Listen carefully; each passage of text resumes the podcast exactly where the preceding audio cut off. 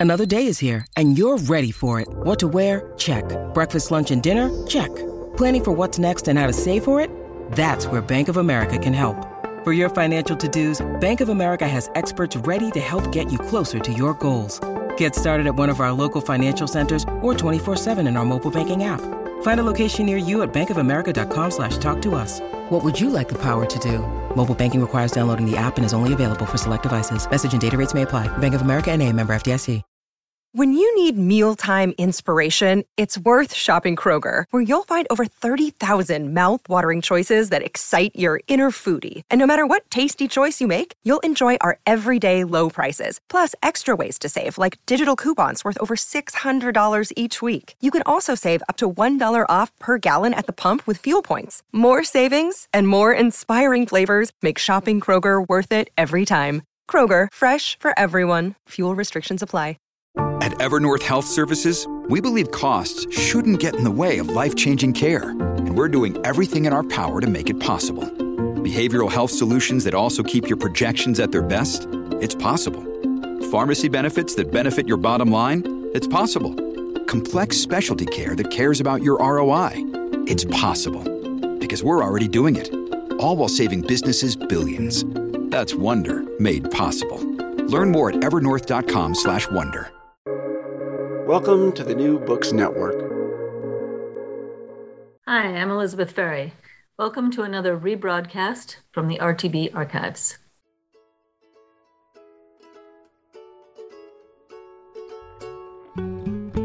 Greetings from Brandeis University. Welcome to Recall This Book, where we assemble scholars and writers from different disciplines to make sense of contemporary issues, problems, and events.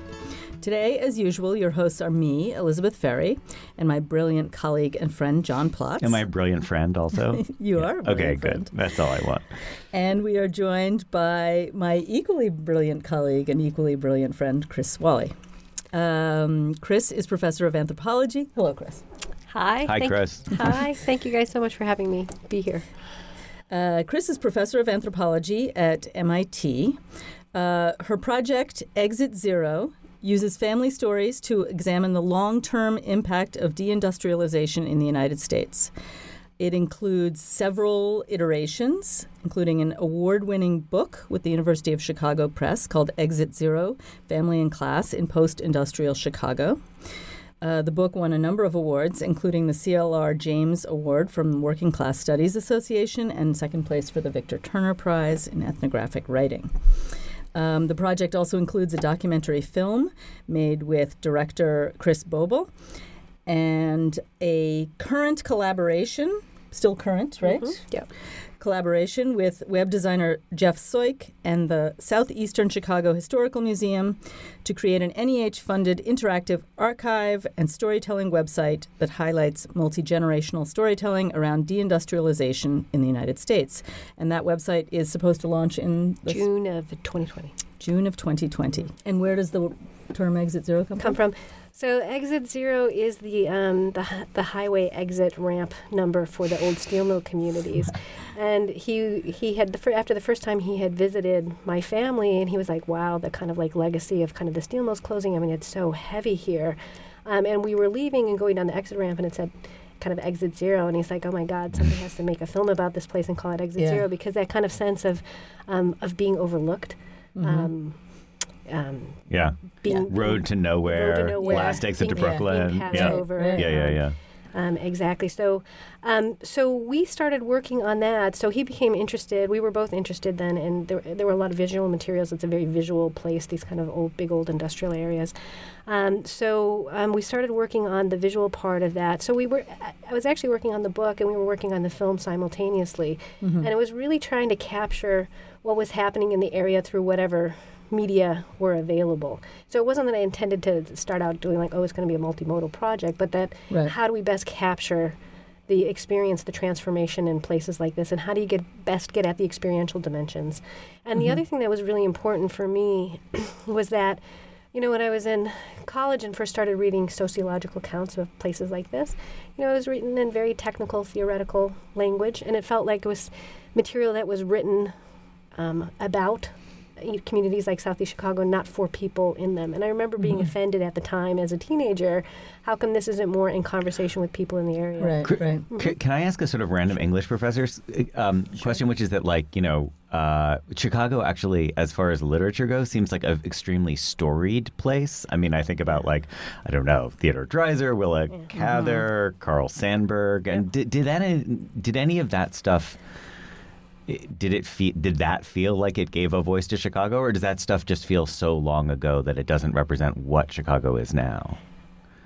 Um. Well, I mean, I'm not saying everyone in Chicago is probably reading Carl Sandburg in high school, right. though maybe they are. Right. but, yeah. but you know, does it, it does it speak? I mean, this in a way gets to like what it means to live in a deindustrializing city rather than an industrializing city. Yeah. But, mm. Um. Yeah, I mean, I think, I mean, one of the, the things that that I actually end up teaching from Chicago's history is Upton Sinclair's The Jungle, mm, sure. for example, yeah. right? I mean, there, there's so much literature that's kind of about the harsh rawness of um, capitalism in the early period. So there's the, the great kind of literary works yeah. about Frank Chicago. Norris too. Frank Norris, yeah. exactly. Um, and there's also at the same time um, the University of Chicago, Chicago School of Sociology. That's sure. what I was which of, yeah. for anthropologists, I think that's probably more, you know, kind of that's the storied kind of way of, totally. of looking right. at the life cycle of a taxi dancer. Yeah, street yeah. corner society. Yeah, yeah. exactly. Yeah. But again, that you know, that kind of those kinds of sociological accounts kind of felt like looking at people rather than being in conversation with people. So the idea, partly mm-hmm. for the multimodal work and the emphasis on stories as being at the center of this, was also to find ways to work that would feel like it was more inviting people from the area into the conversation. Right. And so the book is written around stories. Um, the film is told through family stories. So the idea was to use family stories as a way to kind of create more conversation with people in Southeast Chicago.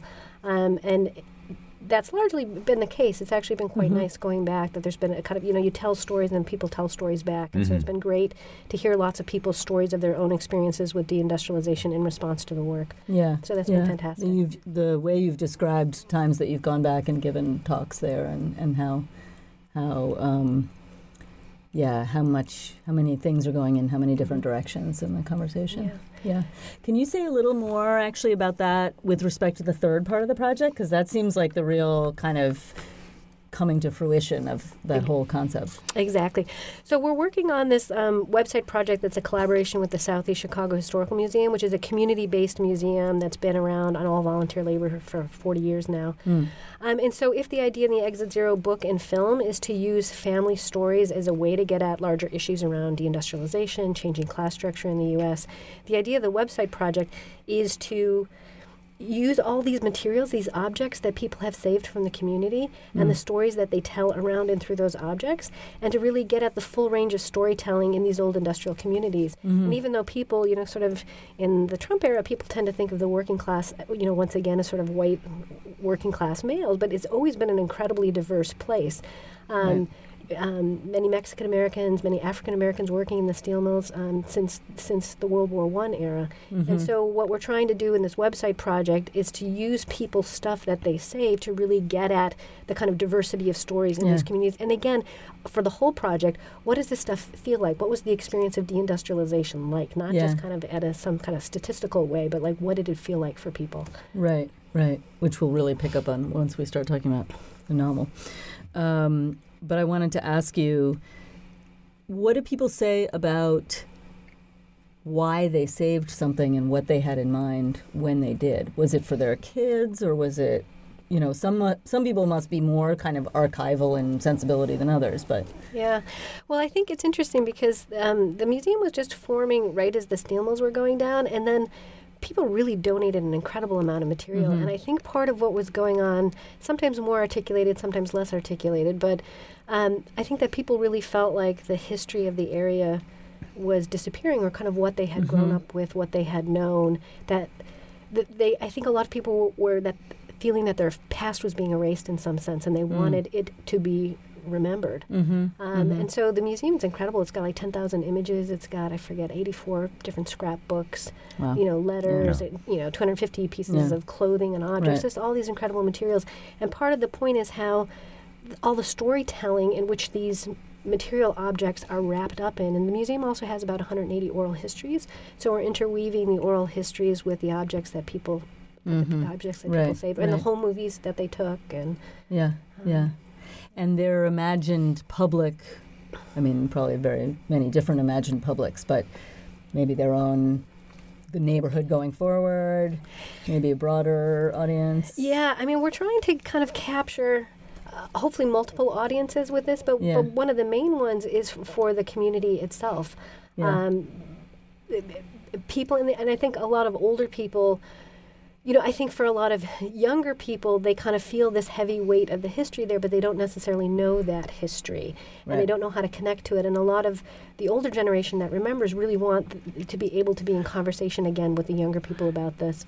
Yeah. Can I ask the question about that community? And it's kind of Yeah. along the lines of the Benedict Anderson imagined communities Yeah. argument, which is I just feel like one of the things that, as an outsider coming to Chicago, one of the things that clearly distinguishes it but lets you feel how American cities used to be is the neighborhoodness of it. And I'm just wondering basically if you could talk about how that question of I'm going to call it balkanization, though maybe that's an unfair word, how neighborhood identity has changed in the deindustrializing times because I feel like like Yeah. Elizabeth and I both lived in Baltimore for a while and Baltimore used to be incredibly like that. Mm-hmm. But you know the changing patterns of wealth and poverty and race have Yeah. somewhat erased those neighborhood distinctions. Mm-hmm. When you mm-hmm. use the word community which I almost heard a capital C there I was wondering you know if it if it still feels like the borders do you know what I'm Yeah, asking? Yeah, whether the borders remain or whether things are Yeah. being reconfigured? Yeah. No, and that's a very fair question about the Yeah. community with a capital C, particularly since my earlier book and work was all about taking apart community with a mm. capital C. yeah. Sorry, but anyway. The um, dilemmas of being an anthropologist. Yes. No. But I think part of, I I mean, part of what we're trying to do is, I mean, when we talk about Southeast Chicago, there's a whole range of different neighborhoods that were there in the past, and those neighborhoods were completely riven by ethnic and racial divisions from the very beginning into into the, the, the current moment. Right. Um, but as you suggest too, like neighborhoods' identities were incredibly central for people, and so that's one of the the ways we're going to try to get at those larger histories is to think about those th- those kind of ethnic and racial tensions within within neighborhoods and communities and Yeah. what those came out of. Yeah. So we're actually trying to kind of both construct and deconstruct the community in quotes yeah. Um, um, at the same time with this. But one of the things we do want to do with the objects, um, there's an art historian who talks about with um, with albums that Mm-hmm. how w- you know people's photo albums that those things the way they work for people is people you know would usually tell stories in relation to the album like you show the album Right. to people you you, Right. you know you talk about these It's more of an event than that an it's a, exactly yeah. that it's a conversation Yeah. so if well, one of the things we're trying to do with this museum is to kind of reanimate Mm. that conversation in the community with the objects that Mm-hmm. older members of the community have saved and uh, younger people are saving as well Mm. but to kind of reanimate some of these kinds of suspended conversations as, as martha langford re- refers to it so to me that's the part of the kind of the imagined community there in some Yeah. sense of how do we reanimate these kinds of conversations at the same time we're acknowledging that there was a lot of fighting there was a lot of ethnic and racial divisions there was a lot of um, those were very tempestuous places at the same time and we had, there's a lot of material in the museum actually on some of the civil rights struggles in the Mm. area i think w- one of the things that's really striking with the materials from the museum when you see you know kind of uh, again photographs and other materials and you see the diversity of people who worked in these steel mills Yeah. um, you know, again, this kind of idea now that somehow, you know, the working class, you know, quote unquote, working class being talked about again as being sort of largely Mm-hmm. white and male, when again, th- this, these have always been incredibly diverse places. And that's one of the things we really want to emphasize with this website project. Right, right, and that's incredibly political, politically important intervention at this moment. Um, you wrote an article about uh, the Trump election for American Ethnologist, right? Mhm, yeah. What, To Yeah. talk about sort of um, discomfort with talking about class and Yeah. how Chicago relates to that. Yeah. I mean, so you have anthropologists like Sherry Ortner who have argued for some time that that kind of idea that Americans are uncomfortable often talking about class, and so we tend to displace it onto other things about Yeah. conversations about gender, about conversations about race, um, and so we have to think about all Or those things and how they're co-constituted. Yeah. But on the other hand, we also need to keep them intellectually. Y- y- Be able to see the Distinct from one another, distinctions yeah. be- Right. between each other at the same time, and how Right. and um, challenge our displacements and our you know kind of what happens when we don't have a language of class to talk about the world Yeah. in which we're in. And I Right. I think that's kind of a lot of what happens sometimes in the United States that this anger gets displaced onto other kinds of um, things, even at, as again Right. everything is tied up and bound up with each other at the same time. which is a also a divide and conquer. Exactly. Has a divide and conquer effect, at least. If Exactly. Not an intention. Yeah. Exactly. Right. And in terms of so Chicago around this, no, I think um, you know I don't actually use w- when I was working on the Exit Zero book and I would go home. I wouldn't use working class, the language working class, because I think a lot of people took it uh, to be insulting, mm-hmm. Mm-hmm. right? I mean, because after that post World War II period, it was like, okay, but no, we were we were middle class, and I, I think I think my mom challenged me at one point after the first thing she read on about this, and she said, you you know, you called your dad's family working class, and to her, she read that as is an implication that the of like being stupid. Right. Uneducated. That, that, ex- that exactly. So again, that kind of Uh-huh. U.S. kind of meritocratic notion. Then, if you use the term working class, you're saying that somebody's screwed up in some way because they ended up be, being working class, which is, I think, part of the hesitance about using that language. But I Uh-huh. Do think that, like, that right now, because things are shifting so much and inequality has become so extensive, there is a real shift. I mean, it used to be Mm-hmm. everybody in the U.S. used to call themselves middle class, and more and more people are not identifying that way anymore. I mean, reflecting the changes that are happening. Right. So again, I think this is a really interesting moment in class terms because those old labels and how we count class and think about class doesn't work, and people realize it doesn't work, but we're not quite sure what we're talking about. Right. Yeah, I feel right. like the think- category yeah, of yeah. underclass is totally fascinating that way because it has a, this kind of quality of objection in it. Mm-hmm. So it's like below the working class lies the underclass. But then Mm-hmm. it's another way, it's just talking about, you know, a substantial decile or pentile of the population that just doesn't have access to education. But Right, people right. don't want to call themselves underclass. Right. But then My only point about England is that people actually are you know- willing to call themselves working class Yeah. in England, Oh, yeah. which is Right. different. That makes yeah. sense. and it is. I mean, the the the, the, the, the kind of history of. Um, kind of working class identity and sort of unions there. And the thing, I was just there for a conference, and there was a number of folks who were coming out of coal mining communities who were write, writing about the deindustrialization of those areas. And some of them were talking about, you know, some of the coal mining communities have been there for 450 years. Mm-hmm. So if Yeah. we're talking in a place like Southeast Chicago, we're talking about late late 19th century. We're talking about 450 years worth worth Right. of history um, that's been transformed yeah, there. yeah. Um, but it is it, it is fascinating how there's both so many parallels, but also so many differences in how class Right. gets talked about. I mean, this is a side point, but I always think it's an interesting thing about mining, and since I study Mm-hmm. mining, is that in a lot of mining working class communities, the place is there because of the mines. Yes. Right? Because you can't actually decide where the mines are going to be in advance, Mm-hmm. right? So, sort of like why somebody's saying, like, Mm-hmm. that's so funny that there are always rivers next to cities. Right? Mm. It's like, um, so you know that sort of idea that like not only is this a place that has a long history, but the entire point of the place had to do with this yeah. this resource. Yeah, and the the area that I work and write about, Southeast Chicago, is exactly the same thing. It was um, a wetland region Mm-hmm. Right. um, that a lot of it was created on landfill that came out of the slag from the steel mills itself. So even the kind of places where Wow, the the, the land the place, is yeah. is all about the history is all about. Um, yeah, yeah. Well, maybe we should shift a little Yes. bit to talk about This North would be a great. South. This would be a great time to talk about Gaskell, actually. Yes. Yeah. So uh, we do have another book on the table, on the, on the metaphorical table here, uh, which is by Elizabeth Gaskell, um, and the title of it is North and South. And John, do you have the date of it? Yeah, it's 18. I did a second ago. 1854. 1854. Um, so this is a um, near near near enough to the dawning of the industrial revolution. Right. I mean, certainly there'd been like 90 years of technological breakthroughs, but you know, this is the moment when you get like large scale industrial factory operations. Right, right. Yeah. And that's very much in the forefront. And it's, you know, like a lot of 19th century novels, it's in a kind of romantic idiom.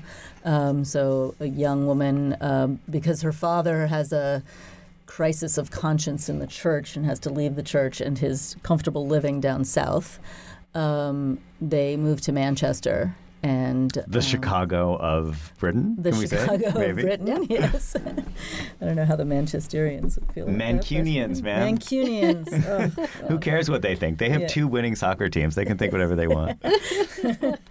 um, and uh, one of the things that I really love about this novel is the way that um, she talks about what you could call the structure of feeling of industrialization. So I think, um, given that you know, um, Chris, your book is so is so rich with respect to stories and feeling and kind of the relationship between um, livelihood and life in all of its many other dimensions. Um, those two really spoke to each other. Um, maybe I'll just give one example, uh, which is one of my favorite moments of the book, where um, uh, she is uh, meeting um, a worker and his daughter um, for the first time, and they, they come to be um, crucial characters in the book. Um, and she uh, meets him and she says, Oh, I think we must be neighbors. We meet so often on this road. I'm not going to try to reproduce the accent, which is.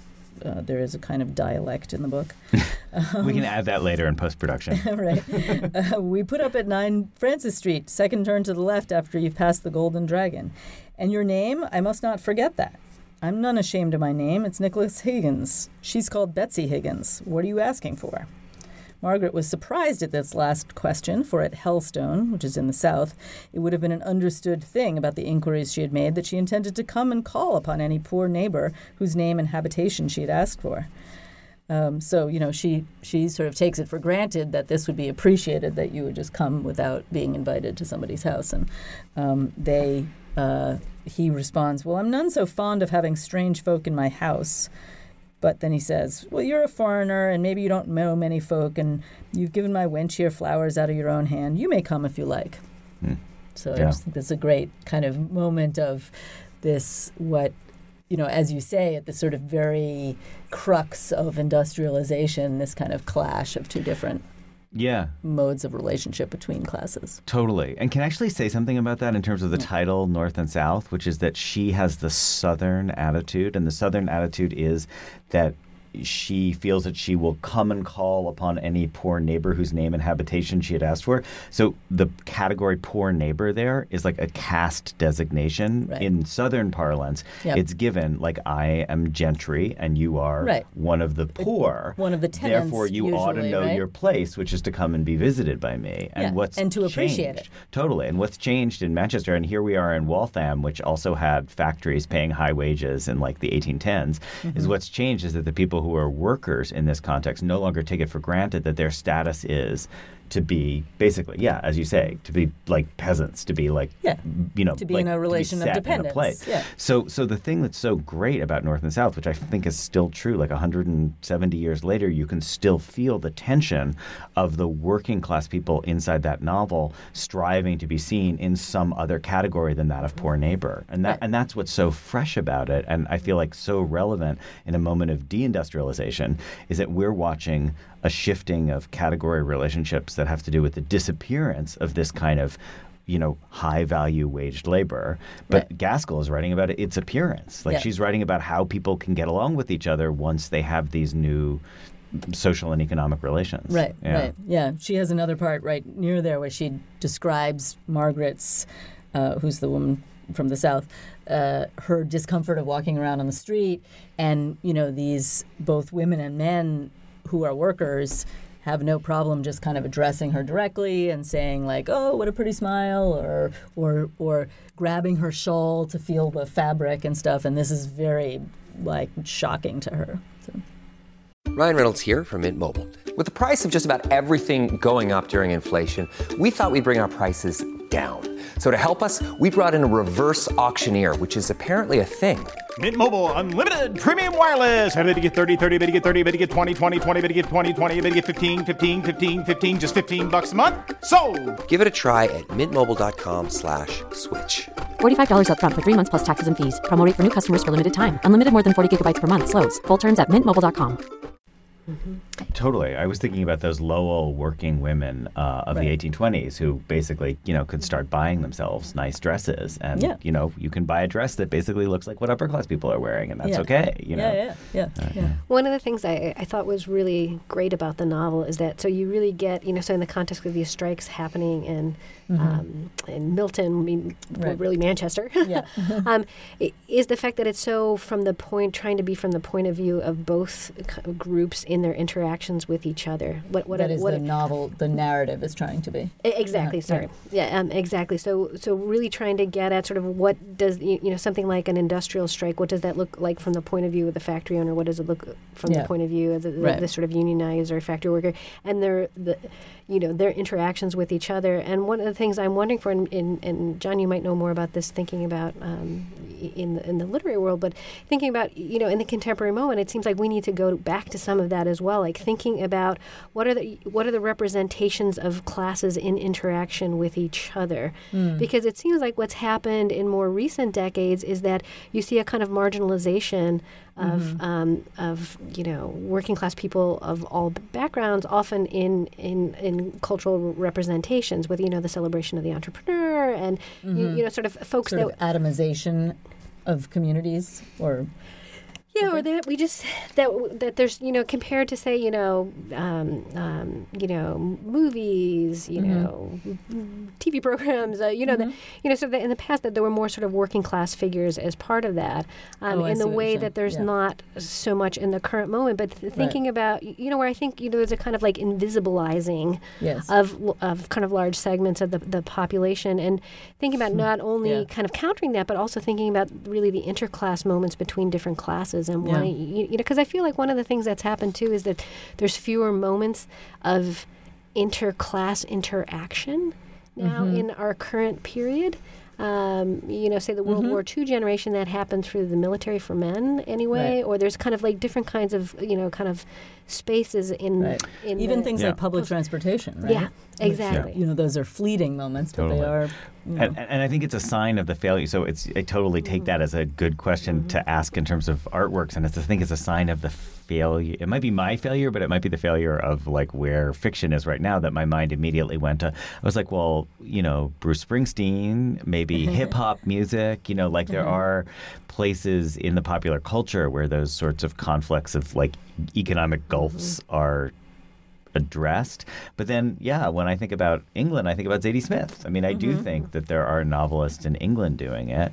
Um, In America, it's definitely harder to think about who those people are. When I think about the sorts of existential despair we've talked, like we've talked about Sheila Heti on here, and um, um, My Year of Rest and Relaxation by Moshfegh, if that's her name. Um, You know, those are all. Those are not. Those don't. Those leave the class dynamic invisible for sure. I, I agree with that point. yeah. Um, And I do, uh, thinking about it, I'm not sure if you're, um, uh, some of the discussion around the precariat too coming out of Guy Standing's um, book on the precariat. And Mm-hmm. one of the, this goes back to what you were um, mentioning basic income, right? Which Yeah. is one of the things Right. that gets argued there. And that's another interesting, you know, question then, is that another way to go? But I really worry as an anthropologist that focuses on work, and I'd be curious to know, Elizabeth, your, your Mm. thoughts on this. But it seems like a lot of that discussion about basic income, I mean, it ignores the, the, the social aspects of work and the, the, the importance of work to people, f- you know, f- feeling that they have some kind of importance in life. And sort of going through Right. these materials in Southeast Chicago for the museum project, you know, you see this over and over again in oral histories and in the stuff Yeah. people say, like the sense of pride that comes out of work, really even re- really horrible and dangerous Right. work, and does that whole basic income idea, which kind of seems kind of Silicon Valley esque in some ways to me, because it's like then you don't have to kind of fix work or make it better. You Right. just kind of you know. Well, do I this think other thing. one interesting res- or sort of contribution to that discussion Mm-hmm. is the James Ferguson Right. "Give a Man Yeah. a Fish," right? Because he really, and I I just really like the title because you know, sort of like give a man a fish, you know? um, and he has a great com- discussion in there about sort of this idea of work being, you know, providing a sense of value, but also that itself kind of playing into this notion of work as um, as a moral activity and the flip side of it, right? That the flip side um, often gets mobilized against people who who who don't have work as being, you know, lazy or get a job. That's a huge whatever. 19th century. I mean, that's Henry Right. Mayhew. Is there those who cannot work and those who will not work? Exactly, There's that and he- notion of the undeserving poor. Yeah. Yeah, and he discusses Yeah. particularly particularly that in the 19th century. So, I mean, his intervention, and I think there are problems with it. One of the big problems I think has to do with the um, environmental implications of how where is that money coming from for that basic income? You know, and um, Yeah. in southern Africa, it's often coming from extraction. But um, but so. Um, but I think you know one intervention would be to say, well, let's actually look at this idea of the relationship between work and value and think a little critically about that too. Not necessarily saying there's that Yeah. we kind of completely ignore it, but but it too can be Yeah. available for some Yeah. And since a moment can't go by in which I don't mention Hannah Arendt, I will say that like the distinction she makes between labor, work, and action seems worth thinking about there Mm-hmm. too, because it's like we use the word work to lump all of those things together, and there are types of work we do that you know Right. exist at, in a you know in a space where right. I mean, it's it's either degrading or it's it's corporeally degrading and dangerous, or Mm-hmm. it just you know life shortening. And there's other types of work. I mean, I'm sure we can all think of the things that we love doing, like making a podcast, for example, or like when I'm in the classroom. Mm-hmm. Yeah, or- that's the or work that or I would something. define as Yeah. action, right? Yeah. Because it's satisfying. It has a kind of pastoral quality to it, uh, Right. and that. So, so in other words, we could we could nuance those distinctions rather than thinking the way the utilitarian economists of the mid 19th century taught us to think, as if you know extraction of value provided a like per hour basis on which everything could be valued. Like in other words, that, Mm-hmm. that isn't that's one paradigm that you can use. Like, but basically, by the logic of utilitarianism, if you like doing it, it's not work, right? Right, right. Because if somebody doesn't have to pay you to do it, then it's not really work. Well, that just seems like a very depleted account of what Yes. counts as meaningful Particularly when there's the not enough work to go around. Yeah, exactly. Right. And and you know, and again, like this is in the you know the moment of North and South is the moment when you know the economy is waking up to the realization that like people are going to have to be compelled or induced to go into the factories and labor. And Mm-hmm. in the colonial context, it's you know that's the story of the late 19th century empire as well. It's not about how much land you can control; it's how much labor you can control. so right. so that's a control mechanism. Particularly when people have other options, Right. So. Chris, I totally hear what you're saying about the way in which we have invested work with all of this value and meaning. I just think that too has a historical genealogy that Right. we can think about how it couples and decouples over the generations. Should we go to Yeah. recallable books? We totally should. Yeah. Um, so mine was um, The Road to Wigan Pier by George Orwell. Um, but one of the things I like about it that sort of reminds me of, of, of your work is the way in which it has this kind of um, it's sort of two books that are connected to each other. The first one is a sociological study Absolutely, of yeah. workers in the north of England near near Wigan, um, and really excellent sociology, um, uh, including you know counting beds and all kinds of you know very very detailed data. Um, and then the second part of it is a kind of um, rumination and sort of personal essay about uh, class and about class feeling and about kind of um, the visceralness of um, feelings of repugnance towards the working class and this really um, and why you know sort of as a way of mobilizing why people more people aren't socialist. Um, and you know I just think it's extremely um, kind of moving and and um, you know just explain explains a lot in a way that um, yeah he sort of gets at something about the kind of affect of class that that people don't always get at. So, Chris, what do you have for us? I was thinking a, a, a great book to go back to would be Jane Addams' Twenty Years at Hull House, Mm. um, because to me that it uh, um, it has a lot of parallels for me in thinking about Gaskell's work. I mean, Gaskell's work is is a bit earlier. Um, Jane Addams' Hull House was like um, 1890s into, Mhm. er, into the early 20th century, but similarly um, a kind of feminist sensibility, thinking about the kind of social questions of the day in, in terms of kind of a, a multi-class kind of organizing or analysis. I mean, so Right. What Hull House did was, you know, creating this house in a poor immigrant industrial neighborhood, and the idea of, of sort of being good neighbors um, and Mm-hmm. and no you know creating this kind of space at these settlement houses where you know sort of people in the community could could you know g- come in and they're you know they're they'd do childcare and they would do artistic programs and they would Mm-hmm. have playgrounds and they worked on sanitation issues and they worked on child labor and you know fixing you know so there's a whole range of you know progressive social era reforms and a lot of the women that came out of Hull House ended up you know being some of the the, the most prominent um, figure. To think about somebody like Frances Perkins, who was the one who really Mm. kind of created Social Security under Yeah. under um, Under FDR, Roosevelt, for, yeah. for example. Yeah. So the influence of that kind of Hull House model of using a different model for thinking about how do we think about um, um, class relations of, of you know communication and sort of well anyway I don't Mm-hmm. and also the be- neighborhoodness of it. Ex- exactly. And so, Yeah. you know, on the one hand, you know, people have criticized it for being kind of, you know, these upper middle class women, and there's, you know, s- certain kind of patronizing elements to that, which may be Mm-hmm. True.